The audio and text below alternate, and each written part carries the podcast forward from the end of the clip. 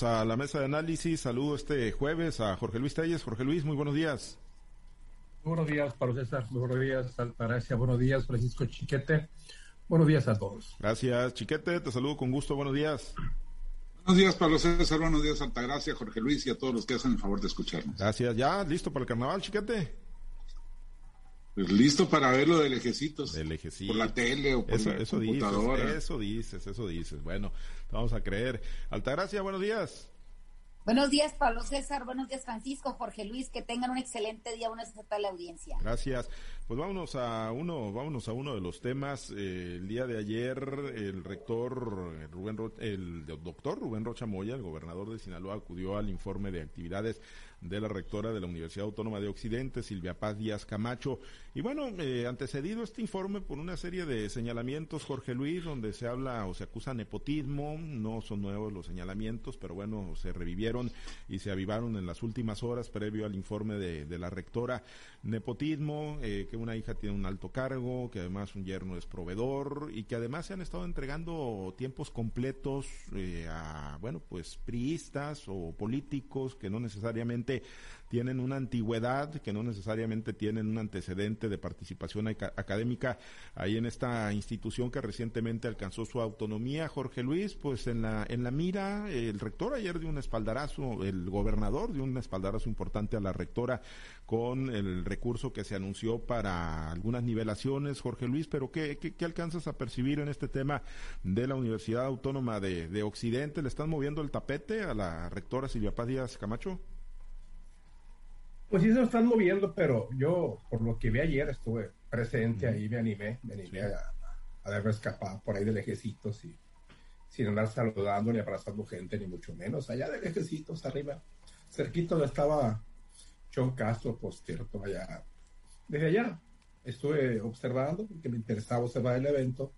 Y bueno, no hubo manifestaciones ayer, ¿eh? No hubo cero manifestaciones, como que negociaron con quienes estaban ahí, yo no sé, pero... El caso es que no hubo manifestaciones y se llevó a cabo un ambiente tranquilo, terso, Silvia Paz, como siempre, con un discurso que duró casi un par de horas, y ante pues un Rocha que no está acostumbrado ni le gusta tampoco que, que se den grandes discursos ni tan prolongados, pero en fin, yo siempre he pensado y lo he discutido con algunos amigos de que si el gobernador Rubén Rocha se lo propone, por más autonomía, autónoma que sea la Universidad de Occidente, él, él puede destituir a la a la doctora Silvia Paz, o sea, de un modo u otro, no obligándola a presentar una renuncia, o como sea, no hay muchos modos. Yo siento que con toda autonomía, eh, Rocha puede, puede usar esa, esa posición para dársela a alguno de, de sus personajes que todavía no estén acomodados por ahí. Pero yo creo que no va a ser así, ¿no? Entre Rocha y Silvia Paz hay muchos años de, de amistad, de afecto. Los dos son universitarios, los dos son huaceños, ¿para qué nos hacemos? Y huaceños al mil por ciento. Entonces, no veo razón, ¿no? Ayer el trato fue muy afectuoso. La sola presencia de Rubén Rocha Moya, la manera en que se expresaron uno del otro, pues para mí, para mí constituye un espaldarazo para Silvia Paz. Y para mí, en mi opinión, podía fallar.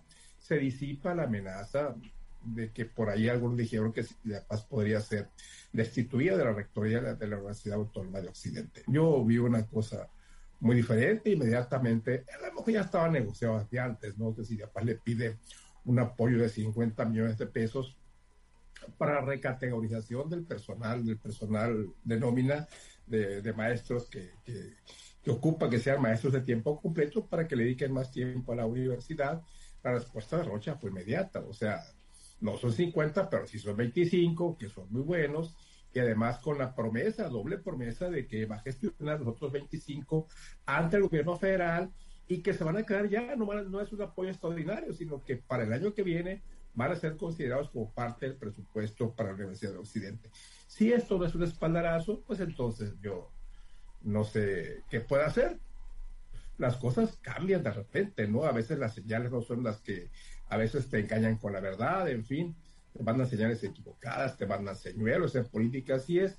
Pero en mi opinión lo que yo vi es esto, ¿no? Hay un espaldarazo de Rocha para Silvia Paz, que yo siento que lo ha hecho muy bien como rectora, porque es una persona muy capaz, muy reconocida, con mucha probidad moral y todo lo que tú quieras. En cuanto a lo demás, eh, Pues sí, fíjate, que se me parece muy grave la acusación, por ejemplo, de que Viva la Mira, la ex senadora, uh-huh. sea maestra de tiempo completo ahí. En Guasave, yo no sé, Pablo César, tú sabes, ella de clases en la Universidad Autónoma de Occidente, pero no. La verdad es que nadie la ha visto, pero únicamente es el caso de Cinthia Paz. Se habla, se dice, se rumora, no me consta, que hay mucha gente del P R I, de los que no alcanzaron cargo, que están en la nómina de, de la Universidad Occidente y que son maestros de tiempo completo. Obviamente, eh, por alguna razón, no acuden a, a dar sus clases, no, algo sí lo hacen. No te puedo dar nombres porque no los tengo, y si los tengo están muy vagos, muy difusos. Se comenta, se comenta mucho. Lo que me llama la, la atención es el caso de, de la senadora Diva, que digan que, que es eh, maestra de tiempo completo. O sea, todas estas manifestaciones, y de paso, ya en la parte final, abrió las puertas de la Universidad Occidente, abrió los libros de registro y dijo que a todos los que tengan alguna duda sobre el mal manejo de la Universidad Occidente, este año le hicieron veintiuna auditorías y ya están en puerta horas más, inclusive antes de que se lo pidieran los manifestantes. Y en caso de esas personas que se habla, que está en la nómina, pues ahí están los libros abiertos, dijo Silvia Paz, para quien nos quiera constatar y hablen con conocimiento de causa.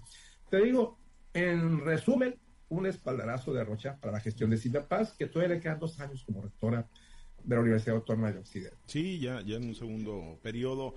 Y si bien, Chiquete, la Universidad Autónoma de Occidente pues no tiene un nivel de politización al grado del que sí lo tiene la Universidad Autónoma de Sinaloa, ¿no? Con el, con su ahí dualidad ahí con el partido sinaloense, pues siempre había sido o ha sido una especie de extensión, la U A D O, de, del gobierno del estado, ¿no? Siempre pues eh, también ahí se colocaban funcionarios y gente muy afín al gobernador en turno. Hoy con la autonomía eh, que se tiene, pues será parte de lo mismo, de que, bueno, pues Rocha no ha podido colocar a sus gentes eh, cercanas, no ha podido tomar ahí posesión, no de la rectoría, yo coincido, se ve ahí un, un espaldarazo, pe- pero puede ser parte de eso, Chiquete, o, o son otras fuerzas las que le están moviendo el tapete a la rectora Silvia Paz.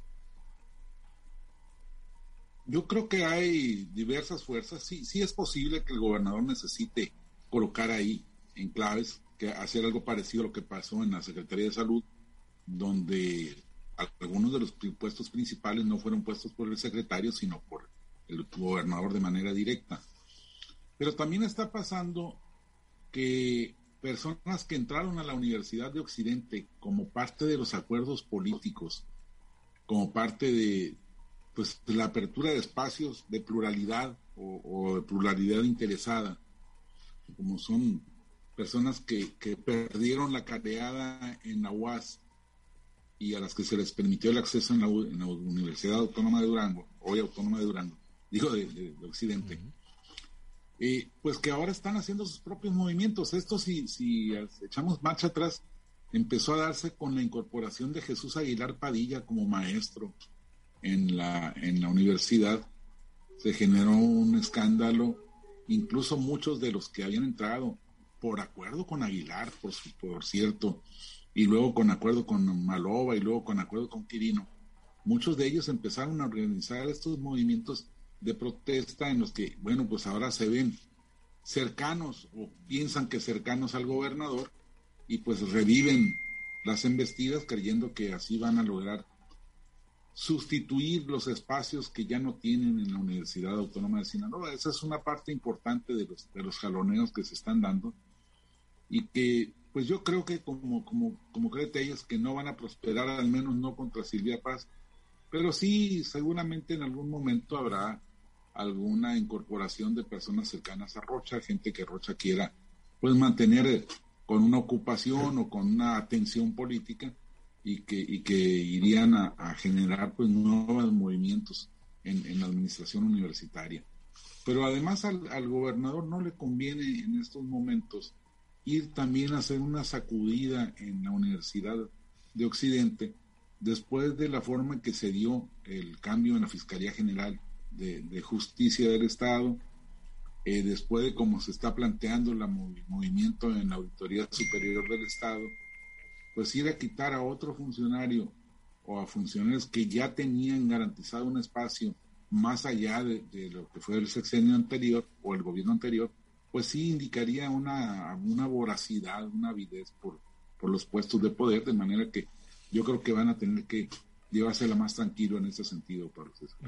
Sí, eh, pues yo creo, yo yo coincido y creo que sí se la van a llevar un poco más tranquilo, y ayer pues fue fue parte del mensaje, ¿no?, del gobernador Rubén Rocha Moya, Altagracia, pues con ese espaldarazo hay un hay un acuerpamiento indiscutiblemente, digo, y si algo se está cocinando, pues se va a cocinar, yo creo, o se va a intentar cocinar por las buenas, no no por la vía del garrote, Altagracia. Mira, también lo que estamos observando ya ahorita en estos momentos, ya tres meses de que el, el gobernador Rubén Rocha Moya tomó protesta, es que los puestos más visibles ya fueron removidos o ya fueron cambiados, y los que se quedaron pues se quedan ahí por alguna razón, quizá de compromiso o, o, o de algún acuerdo político que tengan, ¿no? Ahorita estamos viendo ya movimientos en las segundas y terceras filas del gobierno, llámense Istecino, o llámense direcciones, o llámense este, algunas jefaturas, entonces... Quizás, como lo comentan mis compañeros, eh, la figura de Silvia Paz no se modifique o no se cambie por todo lo que implicaría como remover a, de, de un cargo eh, a una persona que todavía tiene pues dos años por delante, ¿no? Entonces el, el, el gobernador quizás no esté pensando en, en moverla a ella, pero sí en, en acomodar, porque también lo ha reiterado en varias ocasiones, donde todas aquellas personas que trabajaron o, o que tuvieron un compromiso con él en la campaña durante su gestión como senador o durante toda su vida de militancia, pues tienen todavía este que, acuerpamiento dentro del gobierno del Estado. Lo dice cada vez que alguien le pregunta si, si va a haber movimientos o, o qué va a pasar con toda gente, aquella gente que le está pidiendo algún, algún puesto, o le está pidiendo trabajo, o le está pidiendo la oportunidad de, ser, de, de servir en el gobierno del Estado. Siempre lo dice. Entonces, pues no podemos negar la posibilidad de que por ahí pueda haber movimientos dentro de la estructura de la Universidad este, Autónoma de, de Occidente. Hay otra cosa que es importante. La Universidad Autónoma de Occidente siempre ha sido, como ustedes le dicen, la extensión del gobierno del Estado. Ahí han pasado, pues, desde personas que estaban muy identificadas con el Partido de Revolución Institucional, incluso dirigentes estatales o dirigentes eh, locales de aquí de, de los municipios, han pasado a, a, a formar parte del organigrama de la Universidad Autónoma de Occidente. Entonces, es una universidad que fue creada y concebida para eh, ser contraria a la Universidad Autónoma de Sinaloa, cuando había, había aquellos encontronazos por parte de los gobiernos del Estado contra los, las dirigencias de la Universidad Autónoma de Sinaloa. Por eso también eh, nacieron los COBAES, y la Universidad Autónoma desde, eh, la Universidad Occidente fue también una... una este, estrategia que creó el mismo gobierno. Entonces no podemos pedir autonomía cuando no se ha construido todavía hacia el interior precisamente eso, esas vías, ¿no? Todavía hay mucho mucho rezago, mucho eh, encostramiento de esas de esos poderes que hay hacia el interior de la Universidad Autónoma de, de Occidente, ¿no? Entonces eh, vamos a seguir viendo cosas de ese tipo. Los morenistas, el grupo que apoyó la, la candidatura del profesor Rubén Rocha Moya, por supuesto que va a seguir exigiendo pues que se les cumpla medianamente lo que se les ha prometido o por lo que trabajaron por ese proyecto integral. Entonces, eh, poco a poco se van a ir saliendo los acuerdos que tengan los que abiertamente apoyaron al gobernador y aquellos que lo hicieron de manera oculta, incluso eh, suplantando... Eh, o, o siendo parte integral de otras de otras corrientes políticas. Lo que es un hecho es que la Universidad de Occidente pues es, es prácticamente una antesala para llegar al gobierno del Estado, o es la salida más digna después de haber estado en el gobierno del Estado de Sinaloa. Bien, pues eh, ya veremos, ¿no? Porque pues, si es por las buenas, pues por ahí van transitando las cosas, si es por las malas, pues ya hemos visto que, que también saben utilizar el garrote, ¿no? Cuando a alguien le es incómodo, y si no, pues que le pregunten ahí a Juan José Ríos Estabillo, o ahora pues a la Auditora Superior de, del Estado de Sinaloa, a quien también le están moviendo y fuerte el tapete. Bueno, eh, Jorge Luis, pues ayer lamentablemente... Chiquete ya, Chiquete sí. ya era una estrella del periodismo sinaloense cuando nació la Universidad de Occidente. Sí, del periodismo crítico, por supuesto. Del periodismo crítico, sigue siendo una estrella del periodismo crítico. No, ¿no? Pues ya era, dije, ya era. Sí, ya ¿no? era, sigue siendo. Ya era, ya era. A mí me tocó ser parte de querer entrar en las en, en ese tipo de, de encontronazos que hubo cuando fue la creación del COBAES, porque me tocó entrar a la preparatoria cuando se estaban estaba formándose el COBAES, o tenía unos dos años de, de que eran golpeteos fuertes, y cuando entré a la universidad también me tocó precisamente estar viendo la creación de la Universidad Occidente así, pero yo soy guaseña, sursum versus, sea la cultura. Muy bien, bueno. Eh, Todos somos guaseños, yo estoy en la Universidad Autónoma de Sinaloa. Los guaseños, no, no, yo sí, le INSE, en la Universidad Autónoma de, de Occidente. Por cierto, hablando de la de la U A D O, hoy que recordamos en... Eh, vigésimo, de, sí, veinte años del fallecimiento de don Roque Chávez Castro, tuvo un papel preponderante ahí en la Universidad Autónoma de Occidente, en la entonces U D O en Guasave, ¿no? Para su fundación, para, bueno, pues su nacimiento, mejor dicho, para su instalación, el expresidente municipal y nuestro exdirector general, don Roque Chávez Castro, hoy a veinte años de su partida, lo recordamos también. Y bueno, eh, hablando pues de, de partidas eh, trágicas, eh, Jorge Luis, pues ayer lamentablemente la muerte de Sergio Jacobo Gutiérrez, traía una convalecencia de, de COVID diecinueve, ya habíamos platicado en algún momento, y pues lamentablemente ayer se informa sobre su eh, deceso, Jorge Luis. Y mira, eh, Sergio Jacobo, para mí, este, un amigo de los poquitos que tengo, de los políticos amigos que tengo, Sergio era uno de ellos, siempre me distinguió con su amistad, con sus atenciones, con su buen trato. Sergio era una gran persona, muy buen padre, muy buen amigo, muy buen hermano, muy buen hijo, muy buen político, estudioso, y bueno, la verdad es que Sergio pintaba para más. Lamentablemente, pues se atravesaron muchas cosas, ¿no?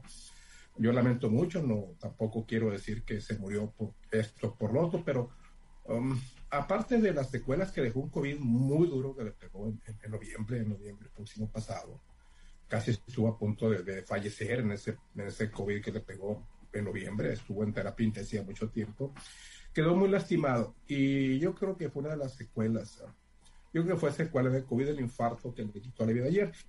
Pero hay otra cosa, ¿no? Sergio vivía una situación anímica, pues, muy triste, ¿no? Sergio cumplió con un gran papel, ustedes no me van a dejar mentir, como opositor del Congreso del Estado, como líder de la fracción priista del Congreso, que llegó a ganarle votaciones a la mayoría de, a la mayoría de Morena, le ganó dos o tres votaciones a lo largo de los, de los tres años, y él cumplió un papel muy digno, muy digno como líder opositor al frente de la mayoría priista.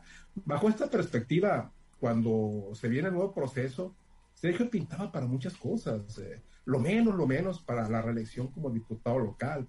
También se le mencionaba como posible candidato a diputado federal, como posible candidato a presidente municipal, como posible presidente del Comité Estatal del P R I, cuando ya se visualizaba la salida de, de, de, de Jesús Valdés como presidente del P R I Sinaloa.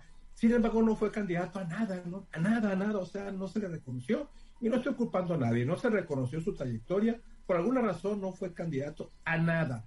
Lo pusieron como coordinador de campaña del candidato a la presidencia municipal de Culiacán, Faustino Hernández. Perdieron. Ahí se proyectaba como próximo secretario del Ayuntamiento de Culiacán. Perdieron. Tampoco fue secretario del Ayuntamiento. Tampoco fue presidente del Comité Estatal. Se inclinaron por esta muchacha, Cinthia, que está actualmente. Relegaron a Sergio como secretario general, que si las cuentas no, no me fallan, al momento de fallecer todavía era secretario general del Comité Estatal del P R I. Entonces se quedó, se quedó bajo su, su, sus, perce, sus percepciones como, como jubilado, como esto jubilado de la Universidad Autónoma de Sinaloa, que de lo cual dependía. Pero yo advierto que su situación anímica, aparte de la física muy debilitada, porque estaba bastante delgado, yo creo que fueron los factores que le causaron la muerte tan repentina. Yo lamento mucho la partida de Sergio. Creo que el P R I pierde uno de sus mejores cuadros en este momento. La política en general pierde un gran activo. Y bueno, pues, ¿qué me queda más que desearle a Sergio que descanse en paz y a su familia una pronta y cristiana resignación? Y a lo que nos eh, sumamos, por supuesto, ¿no? Para, para la familia, y coincidir en varias ocasiones, tuvimos la oportunidad de, de platicar con él, de, de entrevistarlo, seguimos los debates eh, parlamentarios ahí en el Congreso, Chiquete, y efectivamente, digo, se extrañan, ¿no? Esas voces, digo, si bien, pues muchos dirán, eh, muchos dirán, pues es que era la, la, la fracción de, del partido en el gobierno, pues sí, pero había eh, pues ya una fracción mayoritaria de, de Morena, y bueno, pues se dieron grandes debates, hoy, hoy se extrañan, ¿no? Esas voces ahí en el Congreso del Estado de Sinaloa. Y la verdad es que fue una verdadera sorpresa, no por que no se conociera su capacidad. Él había estado en puestos importantes, había desarrollado tareas importantes. Entonces, este, se sabía que era un político de, de mucho recurso eh, intelectual, pero encabezar una, una bancada de ocho, de ocho elementos, cuando la legislatura anterior, el P R I había tenido la mayoría completa, no la no la calificada, pero sí la mayoría del, del absoluta, pues era, era muy cuesta arriba, y se veía como poco posible de tener a una bancada que llegaba con toda la fuerza a tirar todo lo que estuviera enfrente. Sin embargo, Sergio, con, con base a argumentos, a, a trabajo de investigación, de elaboración, pues logró contenerlos e incluso arrinconarlos en algunos momentos clave de la, del debate político. Creo que sí fue un elemento muy importante. Creo que va a hacer falta que haya voces como esa. Hay un contraste terrible en, en la actual representación priista, no porque los que estén sean menos, sino porque la actitud y, y el empuje les ha faltado para hacer, pues hacerse pres- presentes, hacer sentir voces distintas de las que están predominando. Más bien se han sumado y, y entonces ahí es donde crece la figura de un hombre como Sergio Jacobo, que pues eh, no se esperaba todo lo que, lo que logró, y sin embargo ahí están los resultados. Ahí está un estado que medianamente logró sacar adelante la gobernabilidad eh, cuando pues todo indicaba que no, que iban a ser choques de trenes constantes y permanentes, porque esa era la política de la primera legislatura morenista. Ya habrá que ver cómo, cómo se desarrollan las cosas en esta, pero sí, sí vamos a extrañar a gente como Sergio, actitudes como las de Sergio y sobre todo aportaciones al debate político como el que las... Sí, que, que están bastante ausentes, Altagracia, ahorita pues en, en la vida pública del estado de Sinaloa y sobre todo ausentes, ¿no?, dentro del Partido Revolucionario Institu- Institucional. Mira, yo lo que veo en, en esta partida temprana de Sergio Jacobo es la ausencia que dejará no solo en, en el tema político del Estado dentro de la revolución institucional, sino también en el tema académico, en el tema familiar. Sergio viene de una familia de gente trabajadora, de, de gente luchona de Navolato.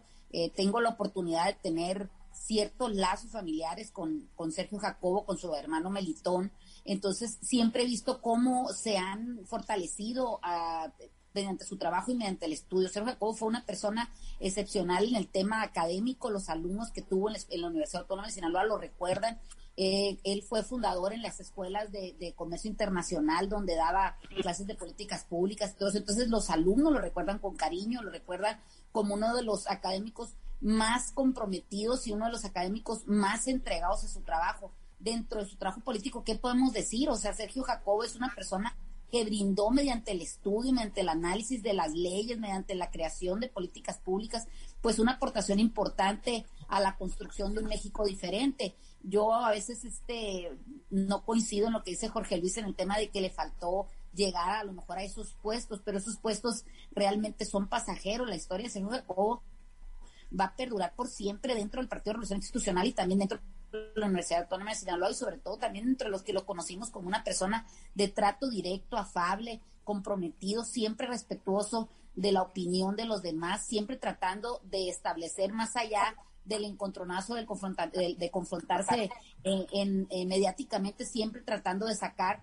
eh, el, el, el resumen, tratando de sacar el extracto de lo que verdaderamente es político y no solamente el golpeteo del momento. Me parece que eh, el Partido Revolucionario Institucional, la política del Estado de Sinaloa y también la academia, pues pierde con Sergio Jacobo uno de los integrantes más importantes quizá de los de la política moderna de, de, de este partido, de este estado y también de la universidad. Pues descanse en paz Sergio Jacobo, un abrazo a toda su familia y esperamos que, que el legado que deja pues de alguna manera sea recordado, sea estudiado, sea eh, enaltecido por los que de alguna manera tenemos la oportunidad de conocerlo. Pues descanse en paz, Sergio Jacobo. ¿Qué más se puede decir con un hombre respetuoso, entregado y cumplido con su profesión, con su familia y sobre todo con su estado? Muy bien, gracias Altagracia, nos despedimos, buen día.